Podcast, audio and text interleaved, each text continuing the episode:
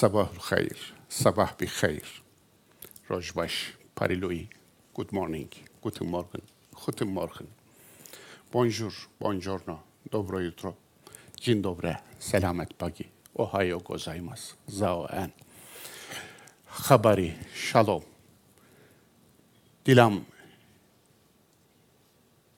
neyse, insanlar ne diyorlarsa, dünyanın her tarafında insanlar birbirlerini nasıl selamlıyorlarsa, ben de hepinizi ve herkesi öyle selamlıyorum. Zira selam barış parolasıdır. İslam barıştır. İnsanın iç barışı, insanın Allah'la barışı, insanın insanla barışı, insanın varlıkla, yerle, gökle, toprakla, suyla, eşyayla, hayvanla, bitkiyle yani her şeyle barışıdır. Bir Kur'an'ın hayat yolculuğu dersinde daha beraberiz. 21. dersimizi idrak ediyoruz. Bundan dolayı da Rabbimize hamd ediyoruz. Kalktık, kalkarken belimiz tuttu. Yataktan kalkamayanlar var. Onlara da buradan selam ediyoruz, şifalar diliyoruz. Kalkarken elimiz tuttu, şöyle elimizi yasladık ve doğrulduk. Eli tutamayanlar da var. Onlara da buradan selam ediyoruz. Bizimki de tutamayabilirdi. Ayrıcalığımız değil. Sadece sınavımız öyle değil. Kalktık. Suyun başına vardık. Çeşmeyin, musluğun vanasını açacak parmak hareketlerimiz var. Bunu yapamayanlar da var. Bunu yapmak için bin bir çaba gösterenler, büyük servet ödeyenler var. Ne kadar gayret etse de o vanayı çevirecek bir parmak hareketine sahip olamayanlar da var. Ve ve ve ve ve devam edin. Şu düğmenizi ilikleyecek bir iki eliniz var. Bu düğmeyi iliklemek eğer maharetimiz olsaydı bunu ilikleyemeyenler de onu yapardı. Ama onlara da selam olsun. Onun için görüyorsunuz değil mi? Saymaya başlasam bitiremem. O nedenle ne kadar çok şükredecek şeyimiz var. Onları eğer saymaya başlasak sayıp bitirebilir miyiz? İn teuddu ni'metallahi la tuhsuha. Eğer Allah'ın üzerinizdeki nimetlerini sayacak olsaydınız asla baş edemezdiniz. Onun için bu bu da bir nimet. Bu dersler de bir nimet. Çıktık buraya geldik. Gelemeyenler de var. Hatta gelmek veya gelememek, arabası olmak veya olmamakla, ulaşım vasıtasına sahip olmak veya olmamakla, ayağı olmak veya olmamakla, yakın olmak veya olmamakla alakalı değil. Şurada olur. Hemen burnumuzun ucunda oturur fakat gelemez. Gelmek oradan önce bura ve bura işi. Akleden kalp işi. Getiren ayak olsaydı ayağı olanlar gelirdi. Ama getiren akleden kalptir. Onun için ona da şükür olsun. Buradayız ve gerçeğin peşindeyiz. Hakikatin peşindeyiz. Gerçekten ne olmuş? Bilmek istiyoruz. Bilginin peşindeyiz. Cehaletimizden memnun değiliz. Cehaleti şeytana atılacak bir taş gibi görüyoruz ve o cehalet bize değil ey şeytan sana layıktır diyor ve şeytana atıyoruz. Biz şeytanı böyle taşlıyoruz. Yani günahları atarak, cehaleti atarak, ön yargıyı atarak, kötülükleri atarak, iftirayı, yalanı, dolanı, tezviratı atarak, sevgiyi alarak, ilmi alarak, imanı alarak, safiyeti alarak, bozulmuşluğu atarak. Dolayısıyla biz kötülükleri bu bize değil sana yakışır ey şeytan diyoruz ve ona atıyoruz cehaletine. Bugün 21. dersimizin konusu her şeyin bir sonu var, evrenin bile. Evet. Her şey yolcu. Yolcu olmayan bir şey yok. Biz yolcuyuz. İçimizde hancı olan var mı bilmiyorum. Hancılar da yolcu. Onun için. Ama sadece hancılar mı yolcu? Hanlar da yolcu. Sadece hanlar mı? Hanların yapıldığı dünya da yolcu. Dünya yaratıldığı günden bugüne 4 milyar 600 milyon yıl öncesinden bugüne kadar hiçbir dönüşünü aynı koordinatta, aynı uzay koordinatında yapmamıştır. İki dönüşü aynı koordinata denk gelmez. Gelmez. İşin tabiatı gereği. Neden? Zira dünya güneşin onayın etrafında dönüyor. Şu anda bu astrofizik olarak tespit edilmiş değil. Ama o da yolcu. Yolcu olmayan var mı? Yolcudan bahsediyorsak her yolun bir başlangıcı var, bir de bitişi var. Başı olanın sonu olur. Dolayısıyla aslında bu Tekvir suresinin ki bugün işleyeceğimiz, yarısını işleyeceğimiz Tekvir suresinin verdiği mesaj şu. Ey kadını, kadının şahsında kız çocuğunu diri diri gömen anne veya baba. Sen bunu yaparak aslında bir şeyden kurtulduğunu mu sanıyorsunuz? Sen hesaptan kurtulduğunu mu sanıyorsun?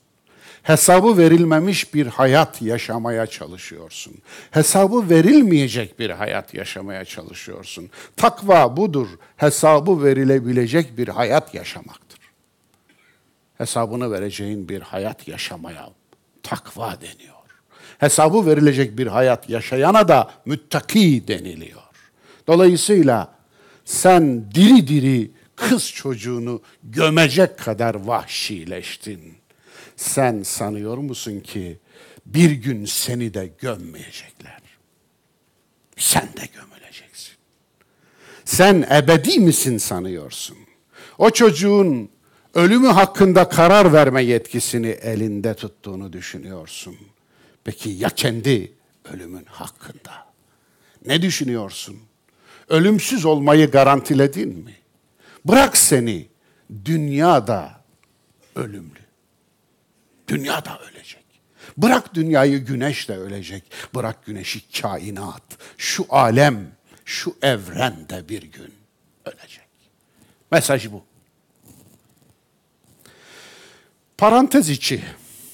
Geçen dersten kalan var. Kalem suresi özellikle 51. ayetten. Biliyorsunuz Kalem suresinin 51. ayeti bizden öncekiler tarafından nazar ayeti olarak yanlış biçimde kodlanmış ve ayete zulmedilmiş. Kur'an'da nazar ayeti diye bir ayet bulunmamaktadır.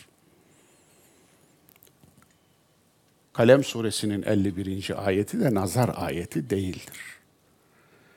Onlar, onlar dedikleri kimler?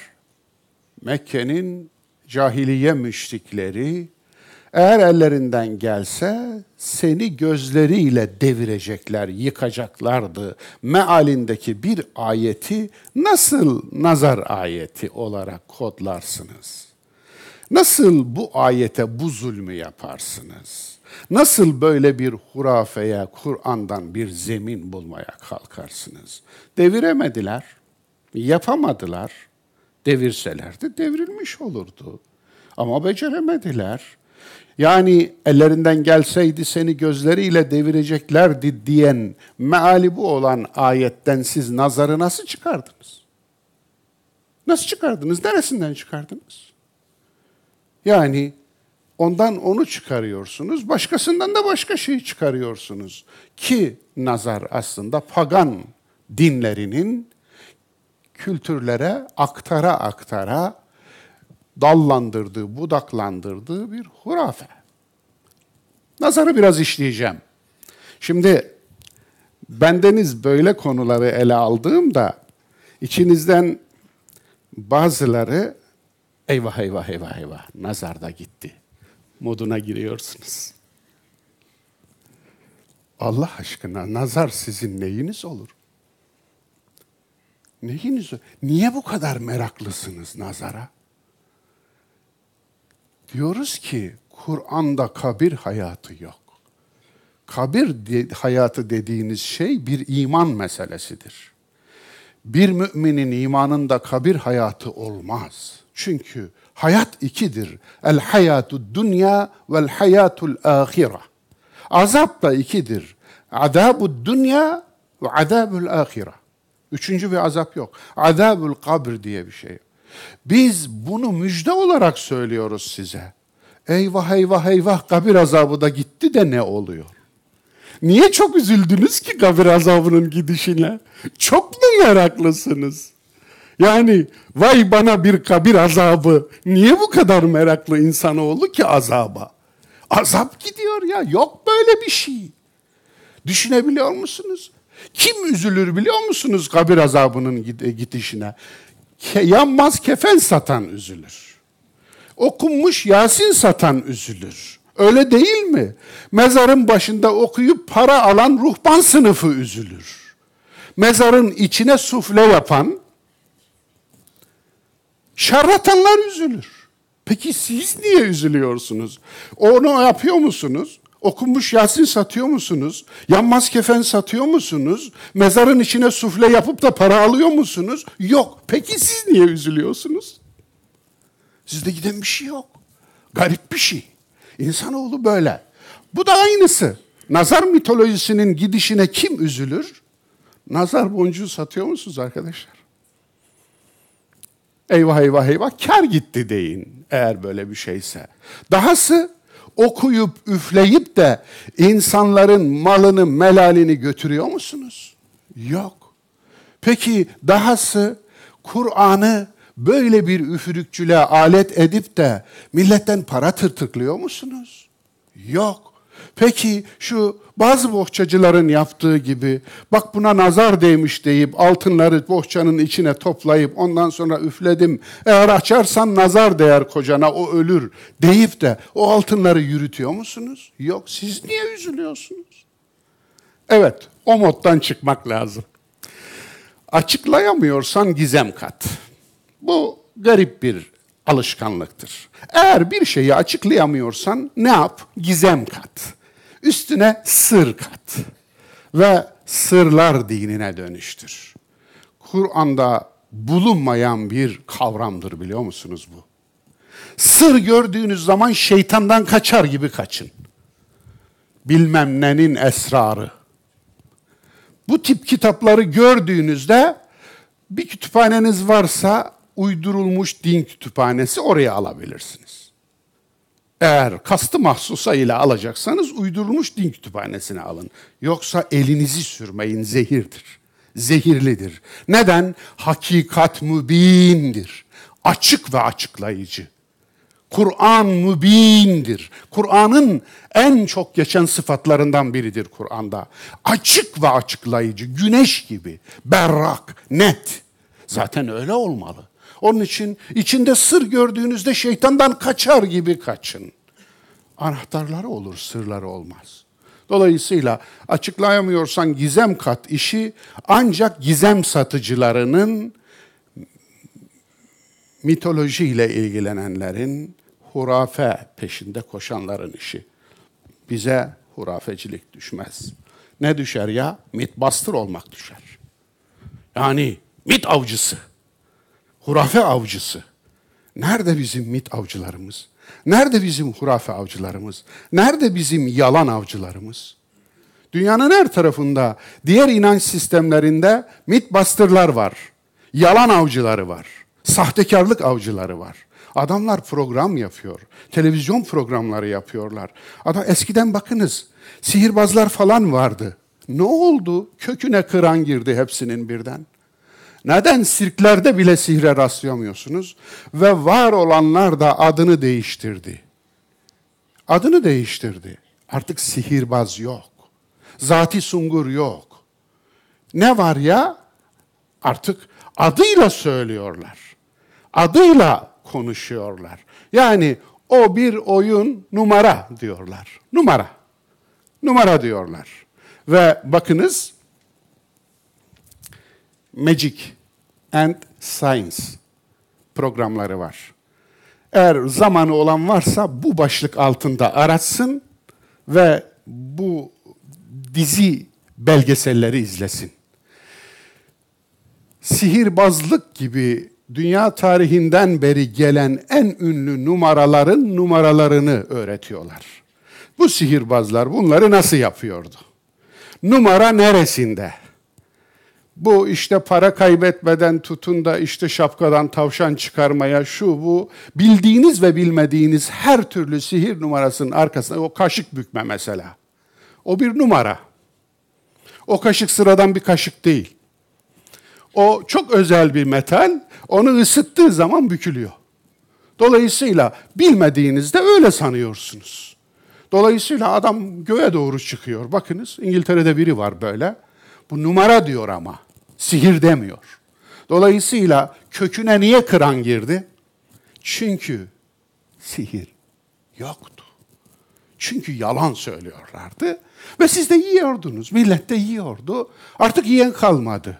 Onun için bu anlamda açıklayamadığına gizem kat meselesi dikkatle hep göz önünde bulundurulmalı.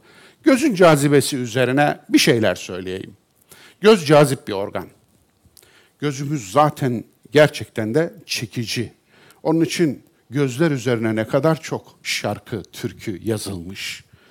Gözün e, cazibesi aslında e, aşıklar fark eder ilk anda. Belki de göz üzerinden e, bir aşk başlar çoğu zaman. Çünkü göze çok emek verilmiş. Allah'ın göze emeği, şu göze emeğinin kaç yıllık olduğunu biliyor musunuz? Şu dünyada. Bu dünyada göze verilen emeğin geçmişi ne kadar biliyor musunuz? 600 milyon yıl. 600 milyon yıllık bir emeği taşıyorsunuz üzerinizde. Onun için tavsiye edeceğim, gelecek o. İnşallah size bugün görsel olarak 600 milyon yıllık göze verilen ilahi emeğin ne olduğunu izleyip görün diye tavsiye edeceğim. Dolayısıyla göz gerçekten de insan vücudunda cazip bir organdır. Ve derinliği vardır, etkilidir. Gözün göz üzerindeki etkisi malumdur. Ama bu nazar dediğimiz olayı yani gözle bir deveyi kazana bir adamı mezara sokar mısınız? Ağzını açan vaiz, ağzını açan ruhban böyle konuşuyor. Tekerleme gibi. Adamı mezara, deveyi kazana. Ya bir göz ki adamı mezara sokuyorsa bu adamın katili. O da silahı. Niye yargılamıyorsunuz? Eğer bir insanı mezara sokuyorsa bir çift göz, bu silah taşıyor. Eğer baktığını şöyle bir bakışta yıkıyorsa, bu adam seri katil. Niye yargılamıyorsunuz? Siz ne, ne dediğinizin farkında mısınız? Veyahut da aslında böyle bir şey yok ama siz birinin arkasından diyorsunuz ki bu var ya bu e, bu bir bakar adamı yıkar. Siz aslında siz aslında temiz bir insanı cinayetle suçluyorsunuz. İftira ediyorsunuz. Ona iftira ediyorsunuz. Yani size biri bunu yapsa ne dersiniz Allah aşkına? Düşünün arkanızdan biri, bu var ya geldi de bir şeye baktı mı kurutur orayı. Buzdolabına baksa ertesi gün buzdolabında bir şey kalmaz. Bir eve baksa duvarını yıkar. Bir ata baksa at çatlar ölür. Bir arabaya baksa araba giderken lak diye kalır. Şimdi böyle biri tarif ediliyor size. Siz ne dersiniz ona? Yani sizin hakkınızda arkanızdan böyle deniyor.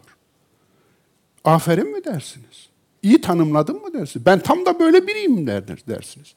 Peki ya zansa? Bu ne kadar berbat bir zan. Eyvallah. Kalp gözü Hac 46'da ayet aynen şu. Gözler yani bu gözler kör olmaz fakat asıl kör olanlar sudurdaki gözlerdir. Bununla ma la ta'mel absar velakin ta'mel guluvilleti fis sudur. Bununla bu mübarek ayetle söylenen şey nedir dostlar? Asıl bu ayetle şu ayetleri Bakara suresinde ve başka yerde de var. Summun bukmun umyun fehum la yercuun. Evet. Sağırdırlar, dilsizdirler, kördürler, dönemezler. Yani yani umyun, ama oradan gelir. Ama işte gözü görmeyen. Kördürler, o ayette kördürler denilenler kimler? Gözü görmeyenler, yani görme engelli olanlardan mı bahsediyor bu ayet bize? Değildir elbette. Siz de biliyorsunuz. Görme engelliden bahsetmiyor. Aynen bu biraz önce söylediğim Haç 46. ayetle bakışımlı bu. Nasıl? Çünkü hakikati görmemektir körlük. Hakikati görmemektir.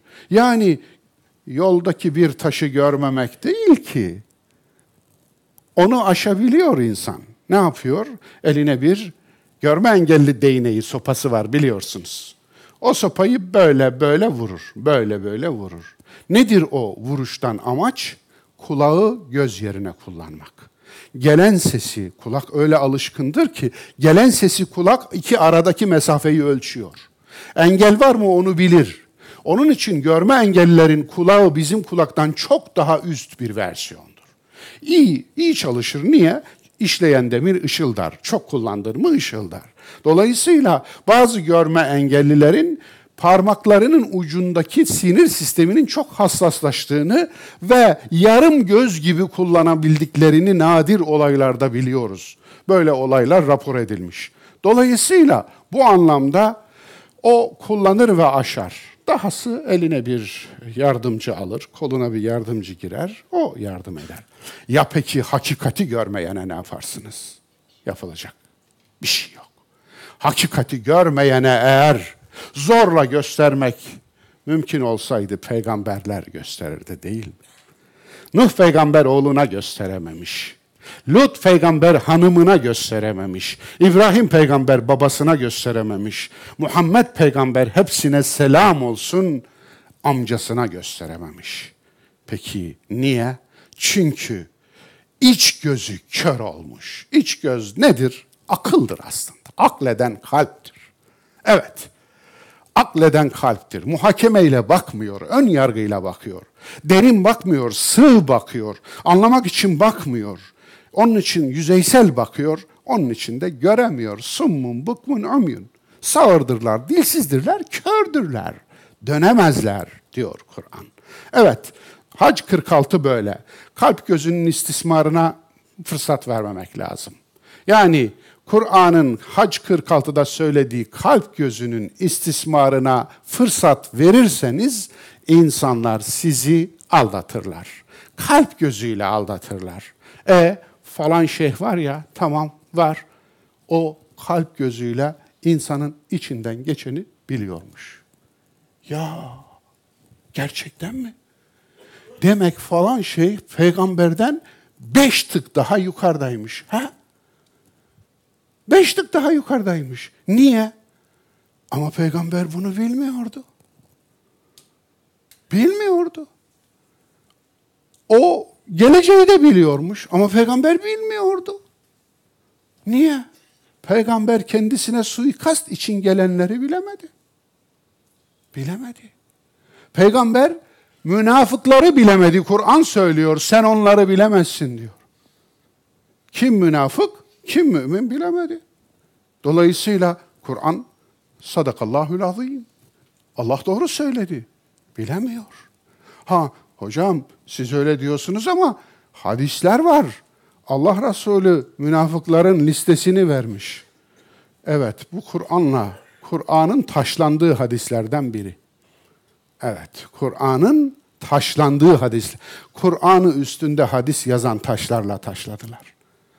Ve bunu kim bilir hangi garezkar yaptı? Ne hınçla yaptı? İçinde ne kim vardı acaba bu dinden, peygamberden kin, kininin öcünü almak için nasıl, nasıl yaptı?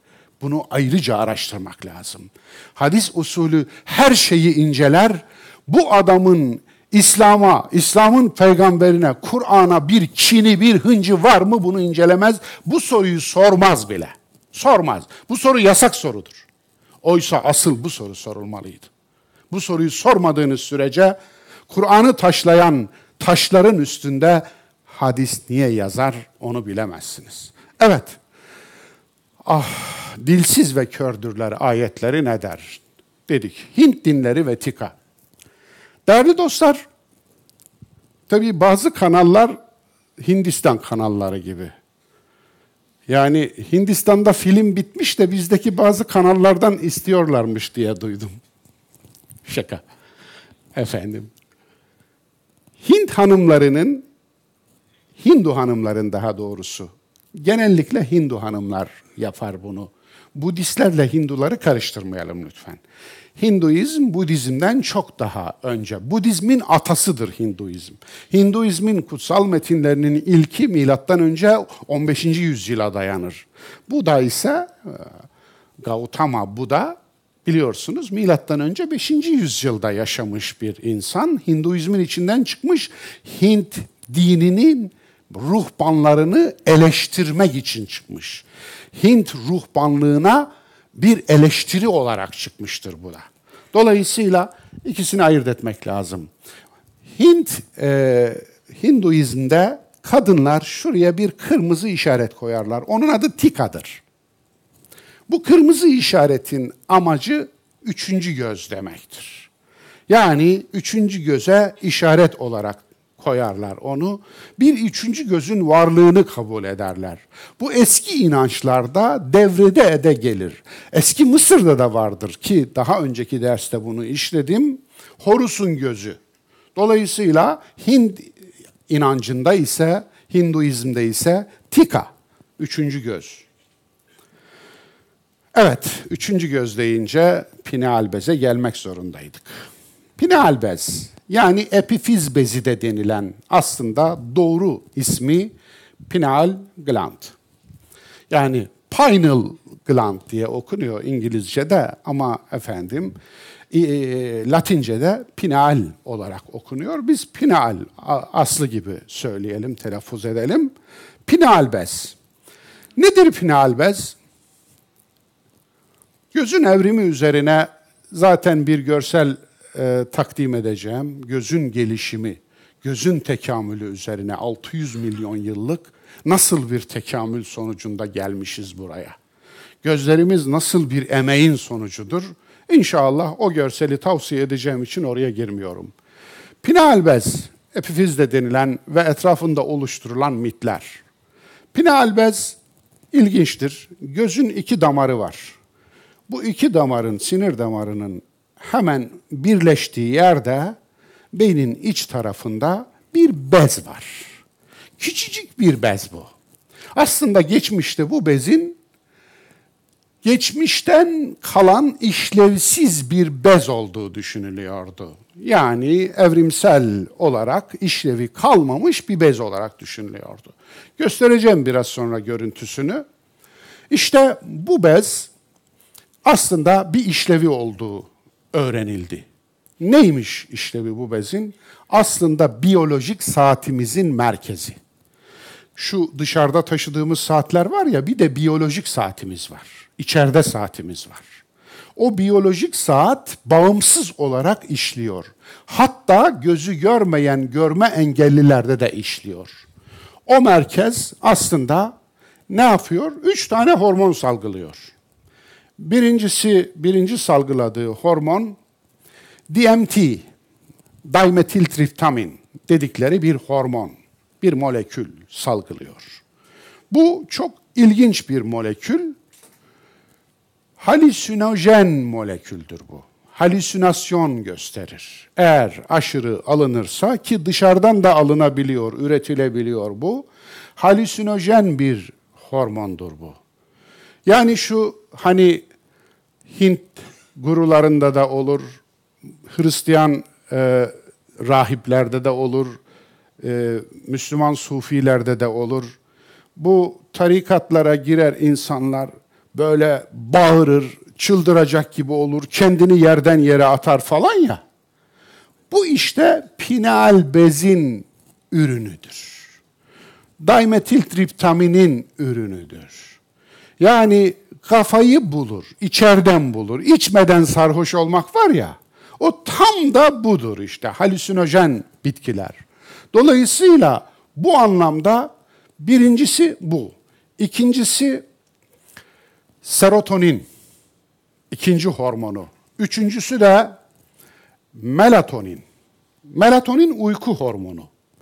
Yani o hormon salgılandığında gözümüz kapanmaya başlar.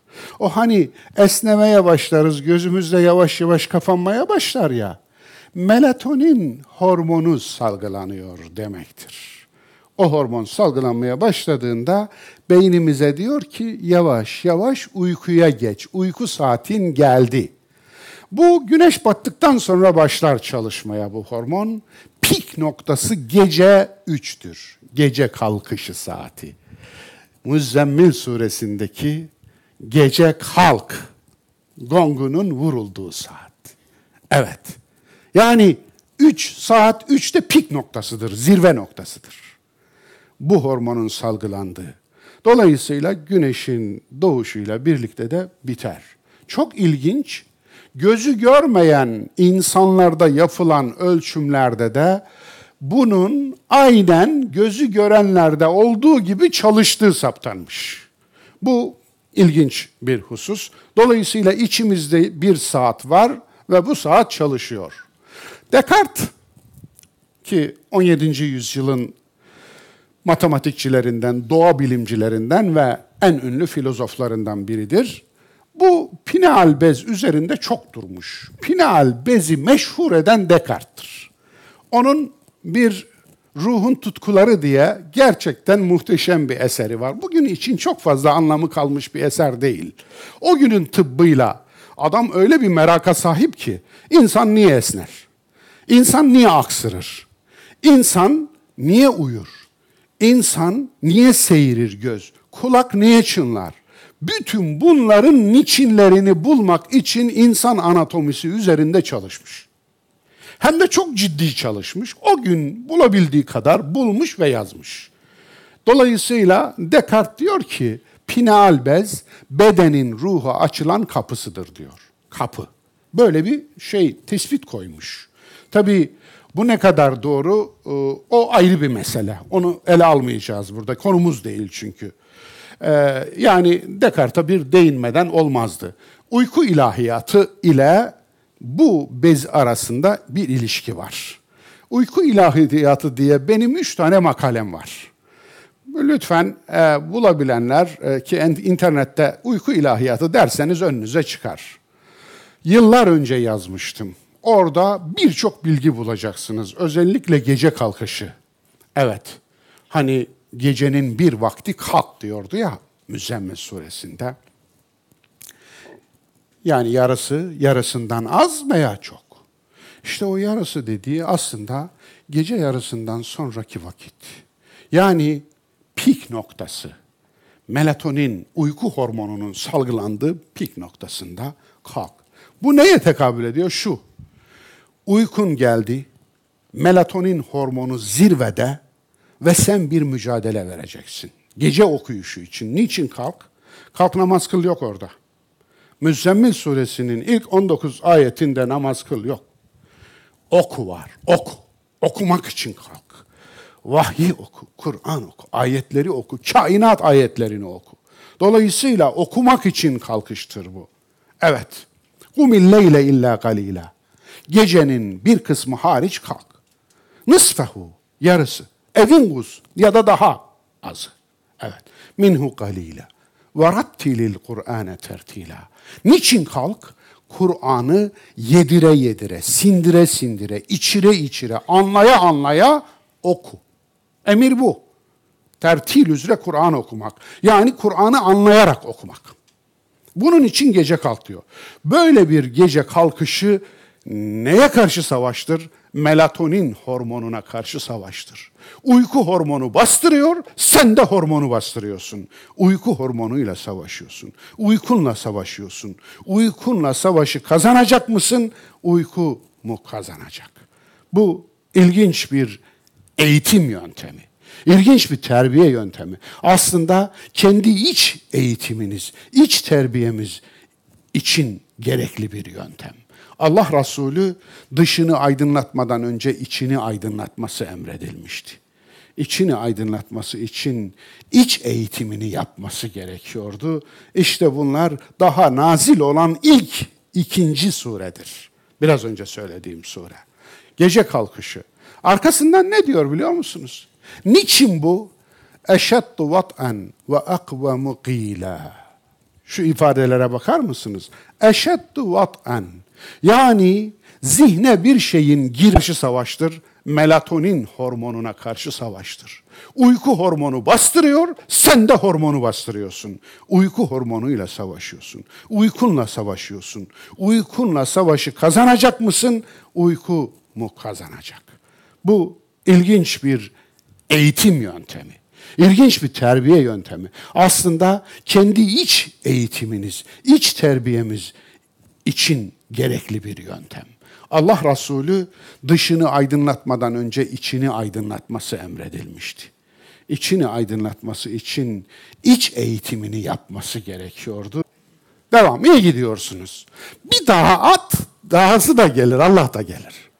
Anlatabiliyor muyum? Gelir. Çünkü sen ne diye düşünmedin?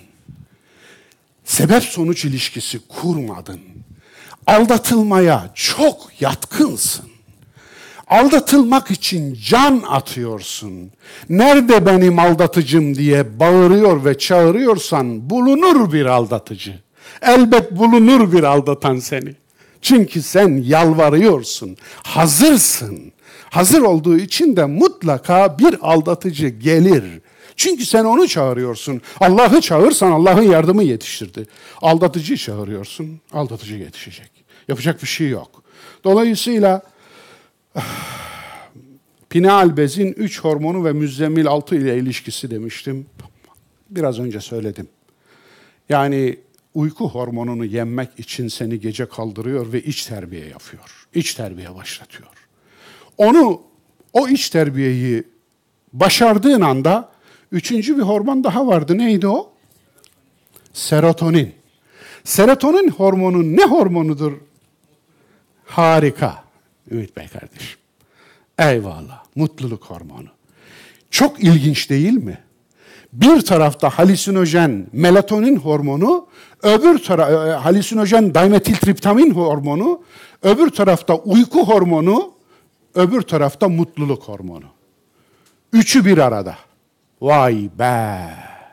Yani eğer gece kalkmayı başarırsan, o kendinle, nefsinle demiyorum çünkü nefis kavramı tamamen iyiliş edilmiştir. Kendinle olan mücadeleyi kazanırsan, iç mücadeleyi kazanırsan, mutluluk, ödül hormonu da denir serotonine. Ödül hormonunu hak edeceksin. Yani o, o onunla içinde bir huzur bulacaksın. Ama bu dışarıdan aldığın değil. Bu manipülasyon değil. Bu içeriden. Dolayısıyla yani ana inak sütü gibi helalin. Dolayısıyla haram değil. Dışarıdan almıyorsun. Evet. DMT halüsinojen bitkiler dedim. Kilise tütsüleri, üzerlik, esrar. Evet, ayuşka. Sanırım doğru telaffuz ettim. Efendim, Orta Amerika'da öyle telaffuz ediliyor. Ayuşka diye bir bitki var. Orta Amerika'da Ayuşka mabetleri var. Bunlar eski İnka ve Aztek kalıntıları, Orta Amerika'daki rahipler, pagan rahipler, pagan bunlar. Şu anda bir sürü oraya turist akıyor. Ee, belgesel de yapmışlar. İsteyen bulup izleyebilir. Ben izledim. Ayuşka içiriyorlar. Çok ilginç. Ayuşkayı içirdiklerinde bu bir bitki. Bu bitkinin özünü çıkarıyorlar. Özünden şerbet gibi bir şey yapıyorlar ve içiriyorlar. İçen insan Ondan sonra kendinden geçiyor. Her ne istersen onu yapabiliyorsun ona. Anlatabiliyor muyum? Her ne istersen onu yapabiliyorsun. Ayuşka içene. Çünkü halüsinojen bitki. Başka halüsinojen bitkiler de var. İşte aslında uyuşturucu olarak kullanılan bitkilerin hemen tamamına yakını halüsinojen bitkidir. Nedir halüsinojen? Halüsinasyon gösteren. Katla halüsine ettiler. Şu anda Yemen, Somali, Cibuti, efendim Çat ve bütün o coğrafya kat diye yarı halüsinojen bir bitki çiğnerler. Çiğnerler. Ee, sırf bahsederken ne olduğunu bileyim diye ağzıma aldım. Ee, efendim halüsinojen bu bitki şöyle hiçbir kokusu yok, hiçbir tadı yok. Sıfır. Efendim böyle bir çiğnedim. Ne var ya? Çılgın gibi çiğniyorlar. Uçağa bineceğiz. Somali havaalanındayız. Havaalanı müdürünün odasındayız. Hocam görüyor musunuz? Ne görüyorsunuz? Bakın dedi pencereden. Baktım bir uçak boşalıyor. Kenya'dan gelmiş bir uçak. Kenya ile Somali savaş halinde. Düşünebiliyor musunuz? Birbirinin düşmanı. Çünkü Somali'yi parçalayan ülkelerden bir de komşusu. Peki uçaktan indirilen balyalar ne? Kat balyaları. Günde sekiz uçak geliyormuş. Sekiz uçak. Şimdi Somali'deki kanun şu. Somali toprakları içinde kat yetiştirmek yasaktır fakat ithal etmek serbesttir. Allah adamın aklını alırsa diye bir cümle bana yakışır mı? Yakışmaz. Niye? Allah adama akıl almaz, akıl verir. Allah'ın verdiği aklı adam kullanmazsa bunu dövizle alıyor. Düşünebiliyor musunuz? Ekmeğe muhtaç Somali ülkesi dövizle günde 8 uçak kat ithal ediyor ve ekmeğin girmekte zorlandığı köylere, mezralara kat giriyor azizim. Kat mafyası var. Yarı halüsinojen. Çiğniyor ve kendinden geçiyor. Afganistan'da bunun envai çeşidi var. Bizim Afganlı hacılar var ya beşin yanına beş daha koyan. Beşin yanına beş daha namaz koyarlar. Onun yanına on beş daha uyuşturucu koyarlar. Dolayısıyla orada adeta sanki şey gibi yaygın bir ritüel gibi Afganistan'da. Envai çeşidi. Dolayısıyla hem yetiştirirler, hem satarlar, hem kullanırlar. Hem de namazlarını mübarek mübarek eda ederler. Dolayısıyla nasıl oluyor diye gözüme niye bakıyorsunuz? Bu en hafif uyuşturucular. Şu esrar, eroin, kat, efendim, e, ayuşka, ayuşka bunlar en hafif uyuşturucular. En berbet, en lanet uyuşturucu nedir biliyor musunuz? Dışarıdan hiçbir şey kullanmıyorsunuz. Fakat öyle uyuşturuyor ki imanını çalıyor. Secdeni çalıyor.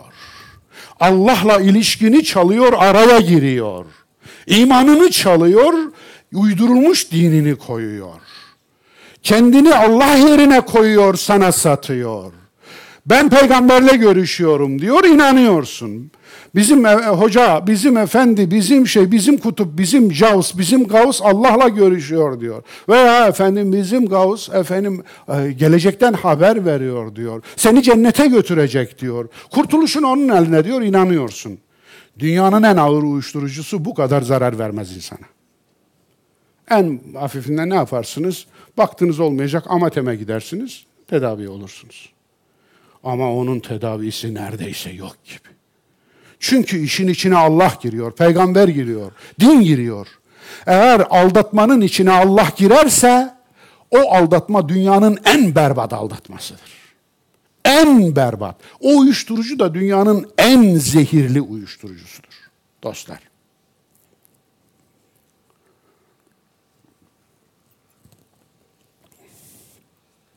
Cezbe. Nedir o cezbe? O titremeler, O Allah deyip hoplamalar, zıplamalar. Nedir onlar? Yere yıkılmalar.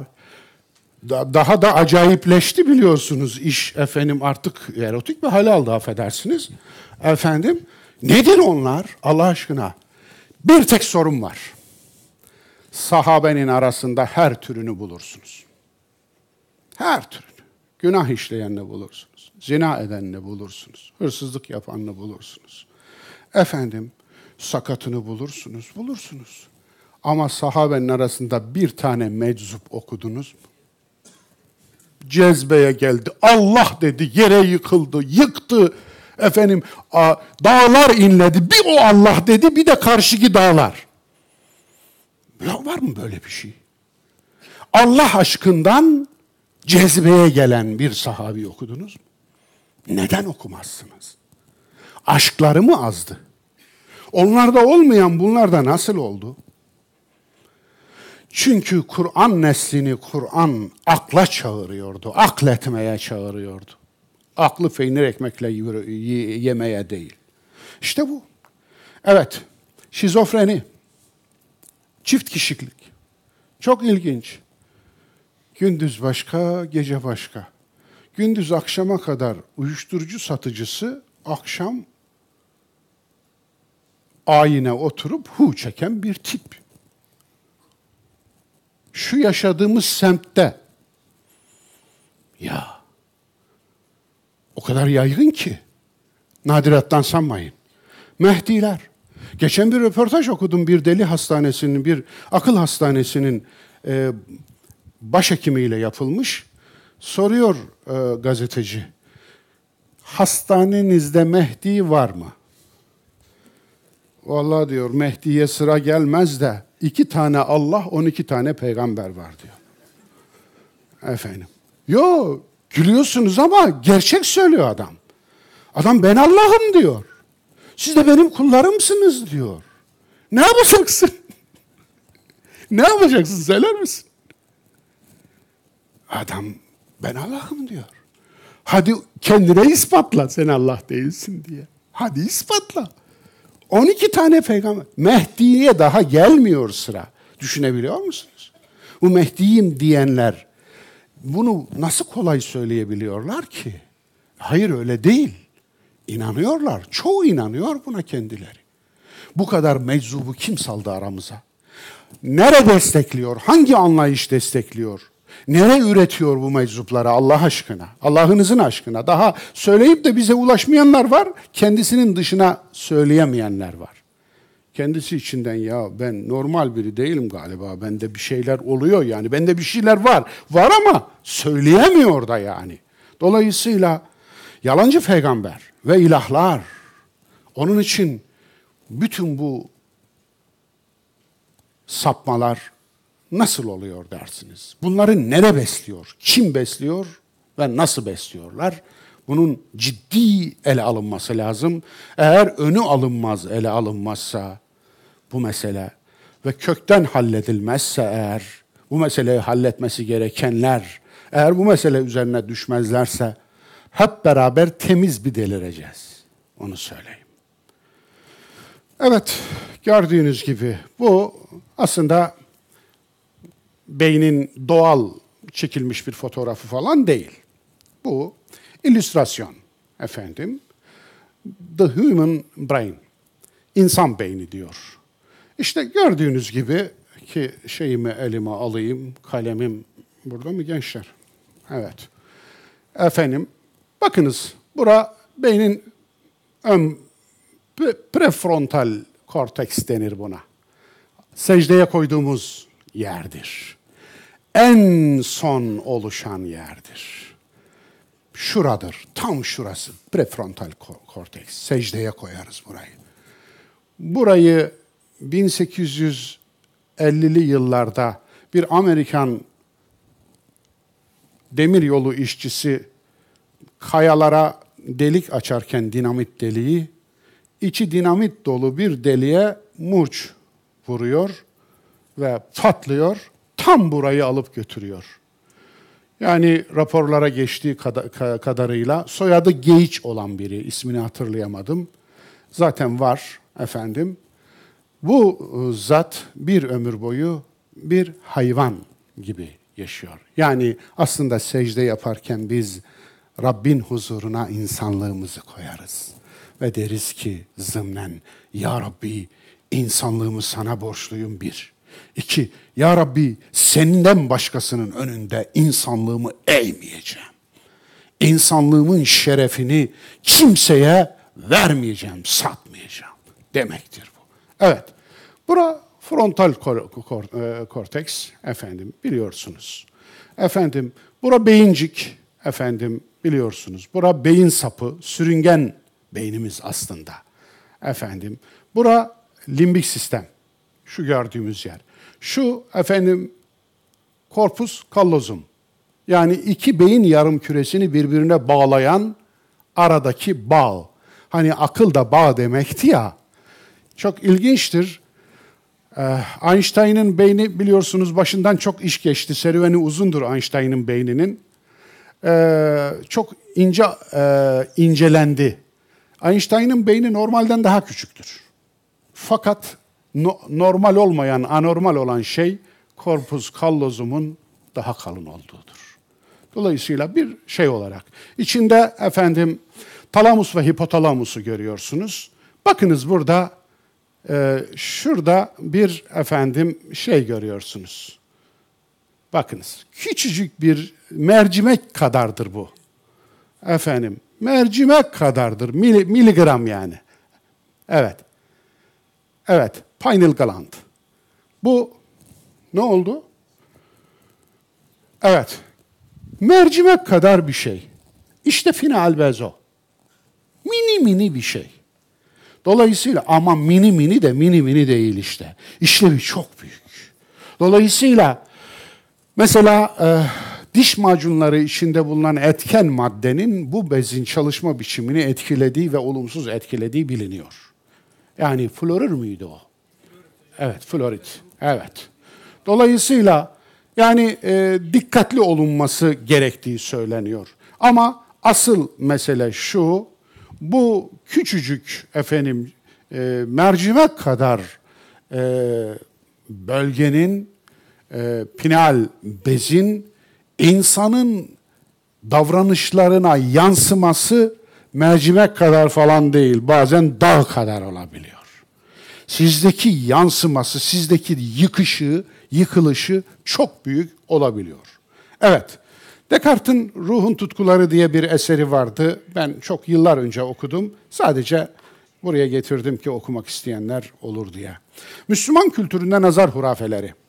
İnsana, insanı mezara deveyi kazana sokar tekerlemesi masum mu? Biraz önce söylediğim için geçiyorum.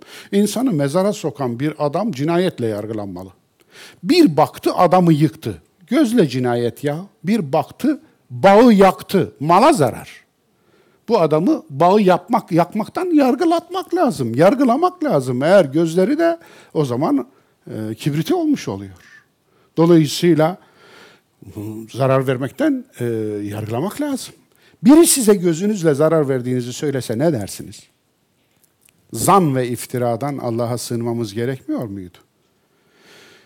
Sultan camilerinden birinin temelinden çıkan kayayı parçalayan nazarcı hikayesi anlatılır. Bana büyüklerim anlatmıştı. Çok ilginç. İstanbul'daki Selahattin camilerden birinin temelinden kocaman bir kaya çıkmış. Bu kayayı parçalayamamışlar. Bir nazarcı getirmişler. Nazarcı şöyle bir bakmış. kaya paramparça olmuş. Tek soruluk canı var bunun. Nedir o soru? Allah Resulü Hendek'te terlerini dökerek elinde balyoz, kayalara balyoz salladı bir nazarcı bulamamış mı, bir nazar edememiş milik sorusu var dostlar. Bir soru soracaksınız. O bir soruyu sormazsanız yedirirler. Onun için bir tek soru, başka bir şey yok. Bu tip yalanlara inanmaya alışırsanız eğer, imanınızı çalacak başka yalanlar da vardır ceplerinde. Ceplerinde daha çok yalan vardır söylerler. Vebali günahı kimin boynuna? Onu yaratan Allah'ın boynuna mı? Haşa. Ne demek yani? Bazılarında öyle bir göz yarattı ki binayı yıkıyor, tarlayı yakıyor, adamı öldürüyor, deveyi kazana sokuyor öyle mi? Bu mu yani? Bunu mu söyleyeceğiz? Evet.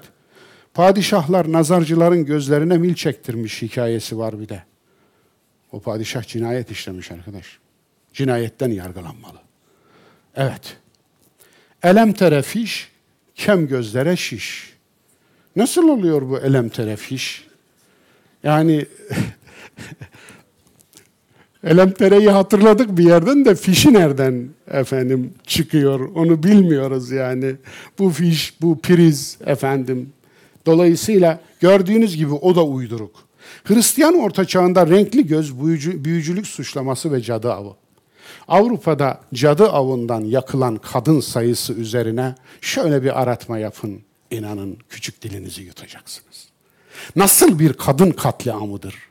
Yani kadın katletmek için nasıl bir bahanedir Avrupa'daki bu cadı avı hikayesi? Neden? Neden vardır bu cadı avları? Erkekler kurtulmak istediği kadınlardan papazlar vasıtasıyla böyle kurtulmuşlar. Hatta papazla pazarlık yapıp para verenler mi ararsın? Papazın tarlasını bedava sürenler mi ararsın? Papaza bedava 3 yıllık, 5 yıllık kulluk, kölelik yapma sözleşmesi yapan erkekler mi arasın? Tek şu kadından beni kurtar tamam. Papazın eline geçtiği zaman da papazın elinden kurtaracak kimse yok. Niye? Bu cadıdır. Şimdi savunması yok bu işin. Bir ara şöyle bir şey yapmışlar. Elini arkasına bağlıyor, ayağını da bağlıyor, fıçının içine, su dolu fıçının içine yatırıyor. Batarsa cadı, batmazsa değil. Efendim. Anlatabiliyor Eli bağlı, ayağı bağlı. Nasıl batmasın? Efendim. Peki başka? Söyle cadı mısın diyor. Hayır cadı değilim diyor. Zaten cadılar doğru söylemez ki diyor. Anlatabiliyor muyum? Yani doğru söyleseniz de, yalan söyleseniz de yine yakılacaksınız. Yakılarak öldürüleceksiniz. Yakılarak öldürüleceksiniz. Nasıl bir şeydi? Yani kadınlara yapılanın tarihini doğuda ve batıda görmeden bugün kadın meselesini anlayamayız. Geldiğimiz nokta cahiliyede de anlayamayız zaten. Nazar ritüelleri, üfürük ve tükürük. Evet. Bu nedir bu üfürük? Nedir bu tükürük? Allah aşkına. Ne var bunda? Yani pagan dinlerinde varmış meğerse. Üfürük ve tükürük. Muska Yahudi muskası tefillin. Tefillin Yahudi muskasıdır. Şuraya asılır. Nadir olarak buraya da asılır. Aynen boyuna da asılır. Kabalistik yöntem bu. Yani Yahudi kabalizminin, Yahudi mistisizminin, sufiliğinin bir yöntemi. Şii muskası cevşen. Bu muska değildi. Cevşen bir dua. Şia kanalıyla gelen bir dua. Evet. Bu rivayet Şia kanalıyla geliyor. Peki Şia kanalıyla gelen bu rivayeti Sünnilerin boynuna muska diye asan adam Sünni oluyor. Zamanın eşsizi birci oluyor. Efendim ve işte tabii ki, tabii ki ve Allah'ın Mustafa kulu Şii oluyor öyle mi? Yersen. Allah'tan korkmuyorlar. Ve ben de bunu ifşa edince diyorlar ki İran ajanı. Ajanın ajan olduğunu bilen ajanın amiridir. Sen ne ajanısın? Peki sen biliyorsan ben nasıl ajan oluyorum? Öyle mi? Herkesin bildiği ajan olur mu?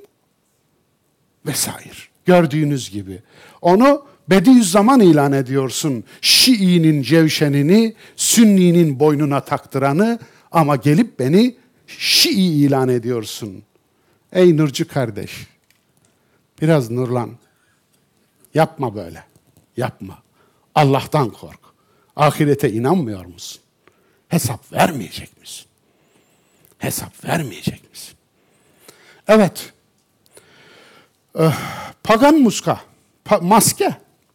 Şu Afrika'da gördüğünüz ayin sırasında takılan maskeler aslında muska işlevi görür. Muska olarak takılır o maskeler. Nazar boncuğu işlevi görür. Nazardan korunmak içindir, gözden korunmak içindir. Niye yüzü gezler?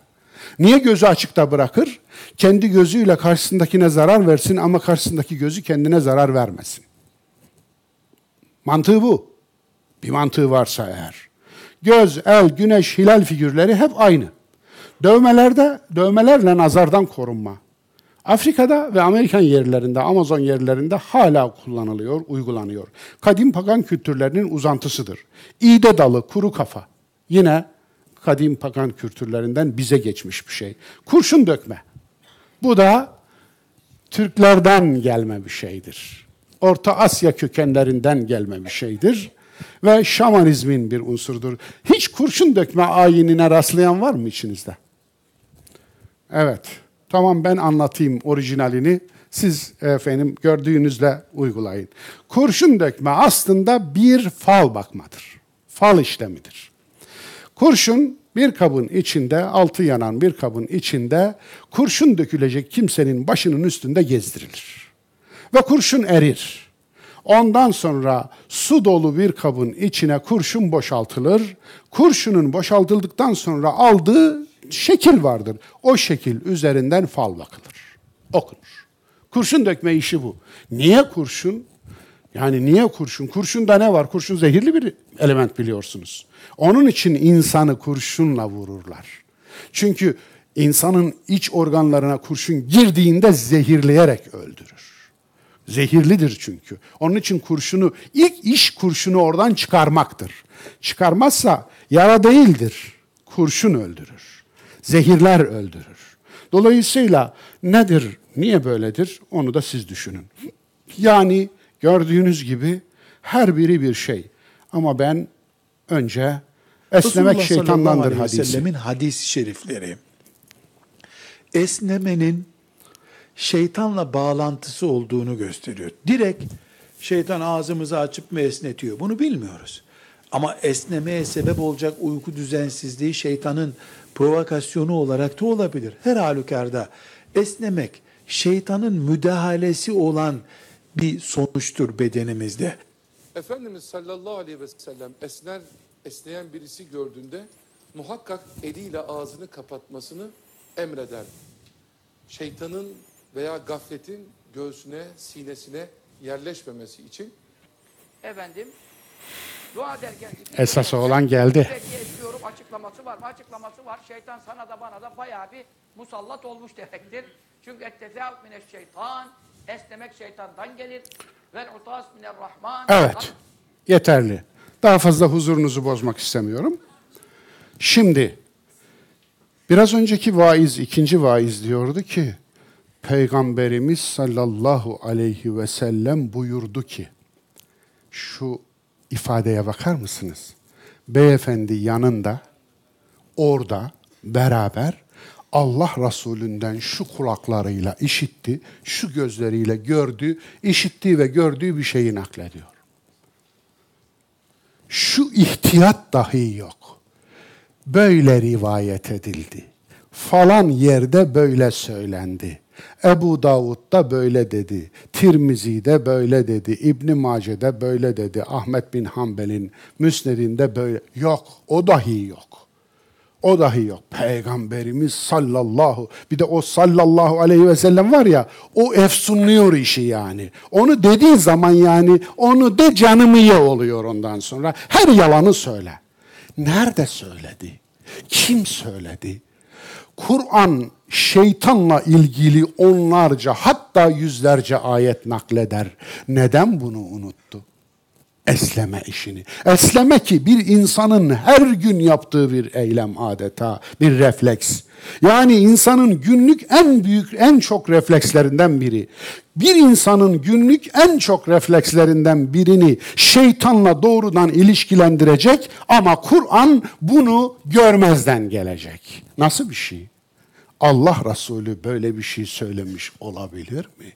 Siz Allah Resulü, Kur'an diyecek ki sen peygamber olmadan evvel kitap nedir, iman nedir bilmezdin.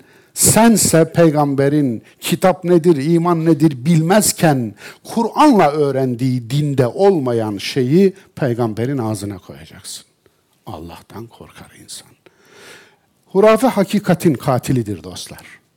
Ne olur ya Allah'ın Mustafa kulu ne olur bu rivayette burada dursa ne olur neyimiz eksilir? Her yalancı hap gerçek ilacın katilidir. Her yalancı din gerçek dinin katilidir. Her sahte iman gerçek imanın katilidir. Her sahte para gerçek paranın katilidir. Öyle değil mi? Her sahte inşaat gerçek inşaatın katilidir. Her şeyin sahtesi gerçeğinin katilidir. Bu bir. Nazar ve esneme ilişkisi nasıl bir ilişki kurdunuz? Evet. Şeytanlık esnemeyi şeytana bağlayıp bunu Resulün diline koymaktır. Şeytanlık tam da budur işte. En büyük kayıp ve ceza esneme biyolojisi gibi bir ayeti ıskalamaktır. Esnemek Allah'ın insan vücuduna koyduğu reflekslerden biridir refleks. Çok önemli. Ve nimettir biliyor musunuz? Esneme aynen. Esneme nimettir biliyor musunuz? Muhteşem bir nimettir. Nasıl şeytandan nimet oluyor ki? Yani bu nimetin nimet olduğuna inanırsak şeytanın nimet verdiğine de inanacağız. Üç tane asal unsuru vardır. Birçoktur da insana faydası. Bir, oksijen takviyesi sağlar. Yedek oksijen takviyesi. İnsanın akciğerine yedek oksijen takviyesi sağlar. İlave, ekstra oksijen takviyesi. İkincisi, beynin fanıdır, fanı. Beyni soğutmak için, beyin aşırı ısındığında beyni soğutmak için kullanılır. Üçüncüsü, kanı hızlandırmak için kullanılır. Böylesine muhteşem yan etkileri olan bir refleksi nasıl şeytanileştirdin? Peygamberimiz esnemezmiş. Aman Allah'ım al sana üstüne de tüy dik bir de. Bir de tüy dik. Ene beşerum mislukum nerede kaldı? Kul innema ene beşerum mislukum. De ki ben de sizin gibi bir insanım, ölümlü bir beşerim. Nerede kaldı bu? Evet. Geçelim. Hapşırma ve Rahman melek ilişkisi. O öyle olur da burada hapşırma olmaz mı? Esneme olur da. Esneme ile hapşırmayı birbirinin düşmanı ilan edeceksiniz. Temel ile dursun. Anlatabiliyor muyum? Temel ile dursun ilan edeceksin. Hapşırma solungaçlı canlı kökenlerimizi hatırlatan bir refleks. Çok ilginç. 400 milyon yıl öteden gelen solungaçlı tarihimizi hatırlatan bir refleks. Hapşırmak ve melek bağlantısı nereden çıktı? Hapşırmak Rahman'dan mıdır? Öbürü şeytandan olunca Rahman'dan. Yani şeytanın bizde gayri iradi, iradeli olmayan ürünleri var öyle mi? Yani biz şeytanın esiri oluyoruz ama bunu yenemiyoruz öyle mi? Resim olan eve melek girmez uydurma hadisiyle hapşırma melek ilişkisini sınamak ister misiniz? Melek girmeyecek. Bir günah işleyeceksiniz mesela. Omuzdaki melekler yazmasın diye eve bir resim koyuyorsunuz. Nasıl bir şey? Ya tiyo verdim size. Uygulayın. Ya bir ya melekler yazmasın dediğiniz bir şey yapacaksınız orada. Önce şunu yapıyorsunuz. Okkalı bir resim buluyorsunuz. Replika da olur canım. Orijinal olmasına gerek yok. Bir insan resmi buluyorsunuz. Evin duvarına getirip asıyorsunuz. Melekler o anda odayı terk ediyorlar. Yani yazamazan kalmadı artık. Ve siz de oh diyorsunuz. Tamam. Efendim serbest. Atış serbest. Her günahı işte. Her haltı ye. Ondan sonra her haltı yedikten sonra e, duvardan indiriyorsunuz, dışarı koyuyorsunuz. Melekler buyurun diyorsunuz. Nasıl bir şey bu?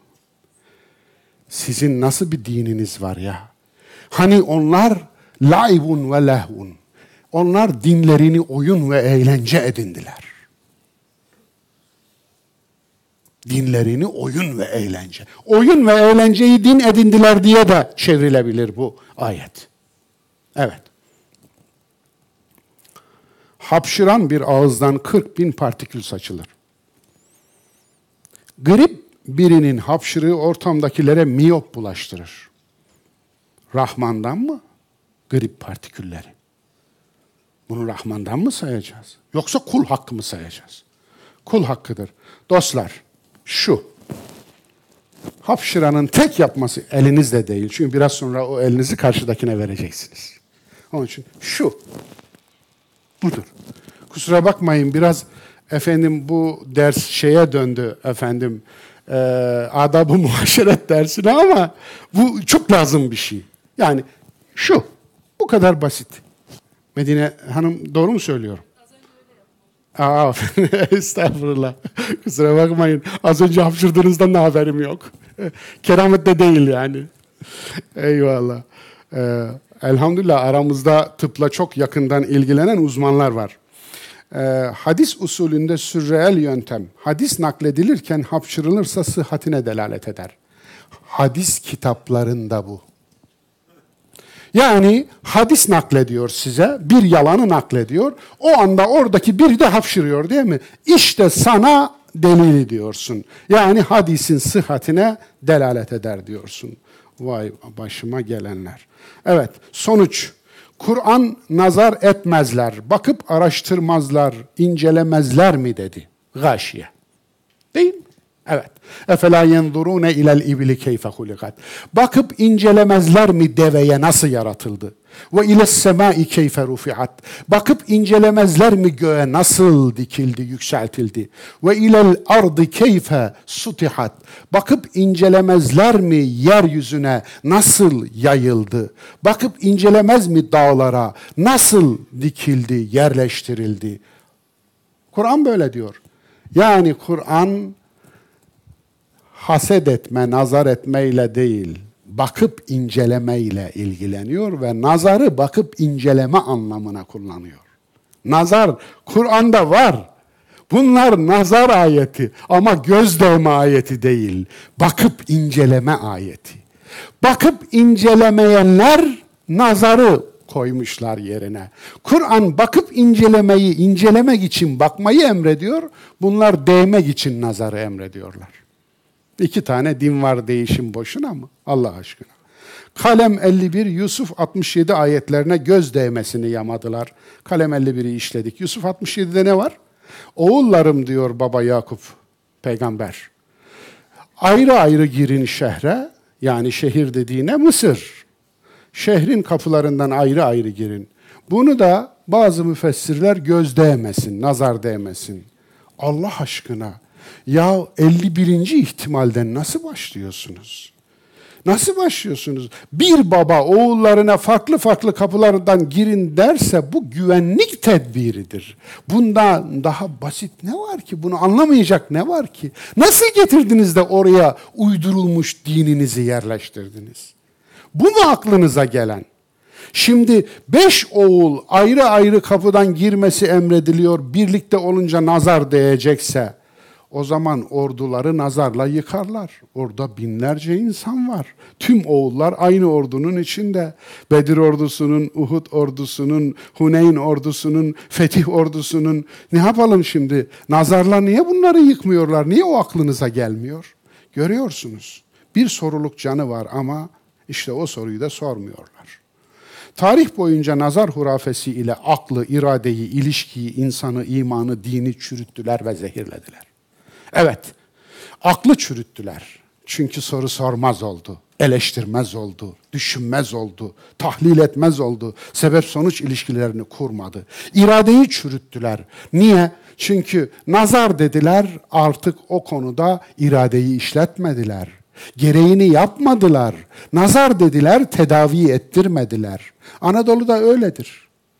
Yani Nazardır her şeyin. Eğer aile reisi doktora götürmek istemiyorsa aileden hastalanan birini kesin adını nazar koyacaktır. Anlatabiliyor muyum? Alın sorumluluğu omuzdan atmanın bir yöntemi, bir uyanıklık, şark kurnazlığı. İlişkiyi zehirliyor. Niye zehirliyor? Birinin gözü değiyor, bunun gözü zehirli, bunun gözü değiyor dediğin zaman o adamla dürüst bir ilişki kuramazsın ki, o kadınla dürüst bir ilişki kuramazsın ki, ona artık gözü cellattır. Gözü cellattır, katildir, seri katil geliyor diye bakacaksın. Dolayısıyla nasıl bir çürümemiş bir ilişki kuracaksın bununla? İmanı zehirlediler. Böyle bir şey yoktu, imanın içine kattılar. Nazara iman, imanın şartı gibi dillendiriliyor bugün. Sen git söyle. Nazara iman yok de. Bir bakalım. Bir bak bakalım nasıl tepki gö- göreceksin. Efendim. Dini zehirlediler. Evet dini zehirlediler. Evet değerli dostlar. Aslında vakit doldu. Gelin ben bu bölüme girmeyeyim. Efendim girmeyeyim ki hakkını vereyim. Ee, bu ders lazımmış demek ki. Nazar konusu ancak bu dersle tamamlandı. Ve inşallah ekler bölümünü işleyeyim. Ondan sonra e, dersimizi bitirelim. Önümüzdeki derste Allah nasip ederse bu iki bölümü de e, işleyeyim. Evet. Mümkün olsa da siyah karartarak geçsek ama geçemedik. Yine de gördünüz yani. Evet dostlar. Uydurulmuş din bölümümüzde eğlenceli bir kısım var.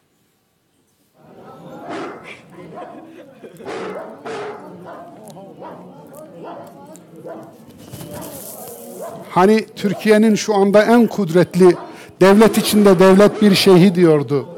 Gavs'ın hepimiz köpeği olmalıyız çocuklarının diyordu ya. Buyurun.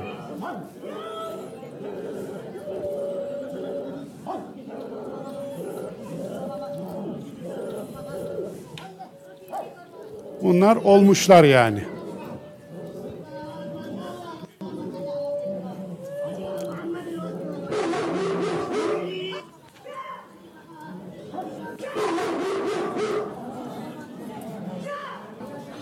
Bu daha iyi olmuş.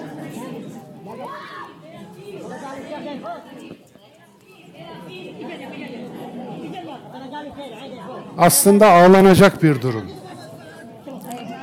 Evet. Bakmayın bunlar en dürüstleri en azından dışarıdan gösteriyorlar ne olduklarını. Bir de dışarıdan göstermeyenler var. Evet. Ee, gözün evrimiyle ilgili bakınız o nazar bölümünde efendim aslında evolve. Yani bu evolve e, aslında e, evrim diye tercüme edilmesi değil daha uygun olan gelişim. Gelişim diye tercüme etmek lazım. Efendim evolution e, evrim daha çok. Gözün gelişimi. 600 milyon yıllık hikayeyi burada harika izleyeceksiniz. Israrla tavsiye ediyorum. Yayın tarihi 29 Temmuz 2008. Yayıncı History Channel. Buyurun izleyin inşallah. Evet, bir kitap tavsiyem var. Bu kitap tavsiyem cahiliye ile ilgili bir kitap okumanızı istiyorum. Belki bundan sonra da birkaç tavsiyede daha bulunurum ama giriş niteliğinde bir kitaptır bu. Çok incedir, gözünüz korkmasın, inceciktir.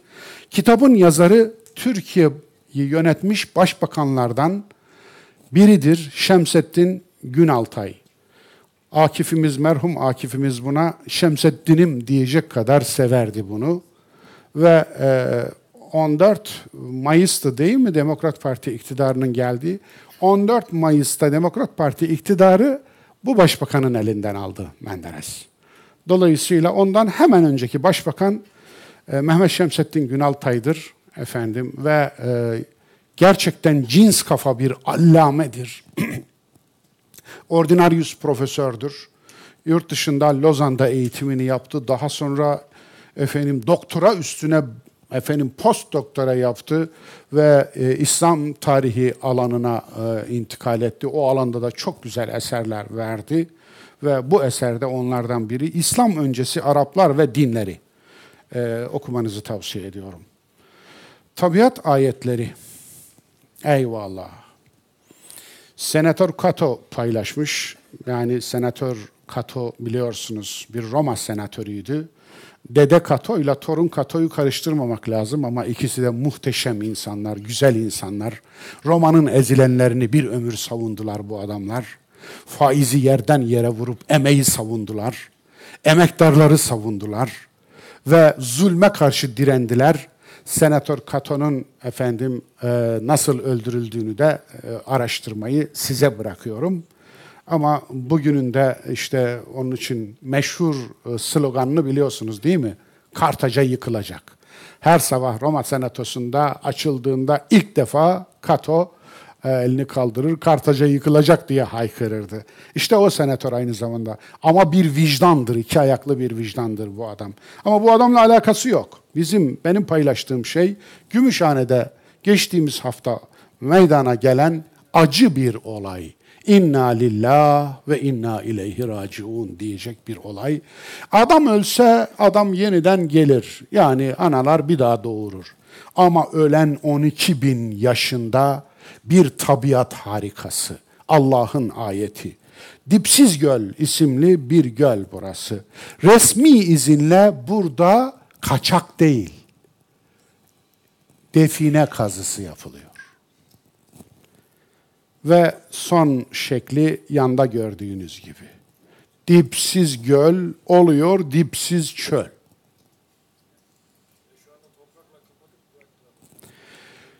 Söyleyecek hiçbir şey bulamıyorum. Ya, hiçbir şey bulamıyorum. Yani bunun suçluları kimse, Allah'ından bul demek yetmiyor.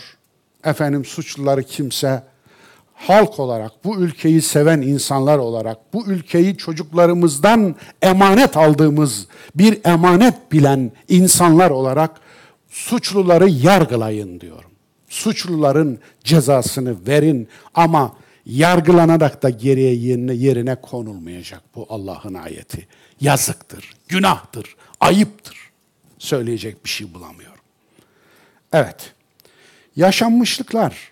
Ben bu yaşanmışlığı bugün burada anlatmayayım çünkü işlemediğim konuyla ilgili. Evet, haftanın tweet'i. Düşüncenizi değiştirme cesaretiniz yoksa niye tartışıyorsunuz? On numara. Hakikaten. Düşüncenizi değiştirme cesaretiniz yoksa niye tartışıyorsunuz?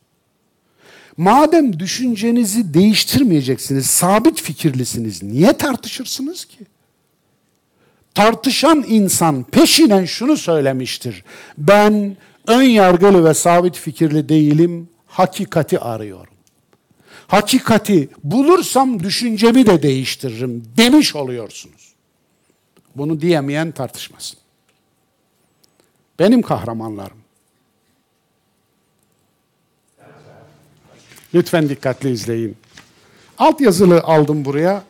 Yani Thank you. İngilizce Good bilemeyen. morning, sir. Good morning, Judge. Mr. Coelho, you are charged with a school zone violation. Beg pardon? You are charged with a school zone violation. Okul bölgesinde ihlal yapmışsın diyor. Trafik ihlali. Speed limit in a school zone. I don't drive that fast, Judge. I'm 96 years old and I drive slowly and I only drive when I have to. I was 96 going to the yaşında. blood work for my boy. He's handicapped. You were taking your son to the doctor's office? Yeah, I take him for blood work mm-hmm. every two weeks because he's got cancer. You are a good man. You are a good man. Here you are in your 90s, and you're still taking care of your family. That, that's just a wonderful thing for you. Well, how old is your son? 63. Yeah. And you still, Daddy's still taking care of him, right? I only drive when I have to. Yeah. You see that young man over there? That's my son. Now, he's looking at me saying, Dad, when you're in your 90s, you're going to be driving me around. you're setting a bad example for my kid. You're, put, you're putting a lot of pressure on me. Listen, sir, I wish you all the best. I wish the best for your son, and I wish you good health. And your case is dismissed. Good luck to you, and God bless you. Thank you. Bir hakim ve bir sanık mahkemeye geliyor, çıkartılıyor. Suçlama okul bölgesinde hız sınırını aşma ve ceza kesilmiş. Yargıya düşüyor iş. Gördüğünüz gibi bu baba yaş 96 sakat yani engelli oğluna kan oğlunu arabasında kan tahlilini için götürüyor. Ve oğul da 63 yaşında. Efendim. Ve cezayı yiyor. Diyor ki her zaman yavaş kullanırım. Ancak istisnai durumlar dışında işte o da oğlumu böyle bir şey için götürürken oldu diyor. Dolayısıyla hakim onu tebrik ediyor. Sen adamsın diyor. Yani you. Sen iyi adamsın diyor. Hoş adamsın diyor. Dolayısıyla hakim de işinin hakkını veriyor. Vatandaş da babalığının hakkını veriyor. İnsanlığının hakkını veriyor ve biz de seviniyoruz. Ve burada o günün kahramanı olarak selamlıyoruz. Evet efendim, 21. ders burada bitti.